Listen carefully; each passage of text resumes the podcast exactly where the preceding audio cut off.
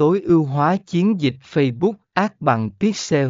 Bước đầu tiên để thành công, phần 18 làm cho mục tiêu cụ thể và đo được, đảm bảo rằng mục tiêu của bạn có thể đo lường bằng các sự kiện Pixel, chẳng hạn như chuyển đổi trên trang web hoặc tương tác với quảng cáo.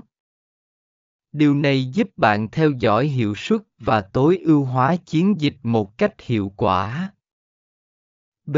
Chọn đối tượng mục tiêu Chọn đúng đối tượng mục tiêu là một phần quan trọng của việc xác định mục tiêu chiến dịch. Dưới đây là cách chọn đối tượng mục tiêu.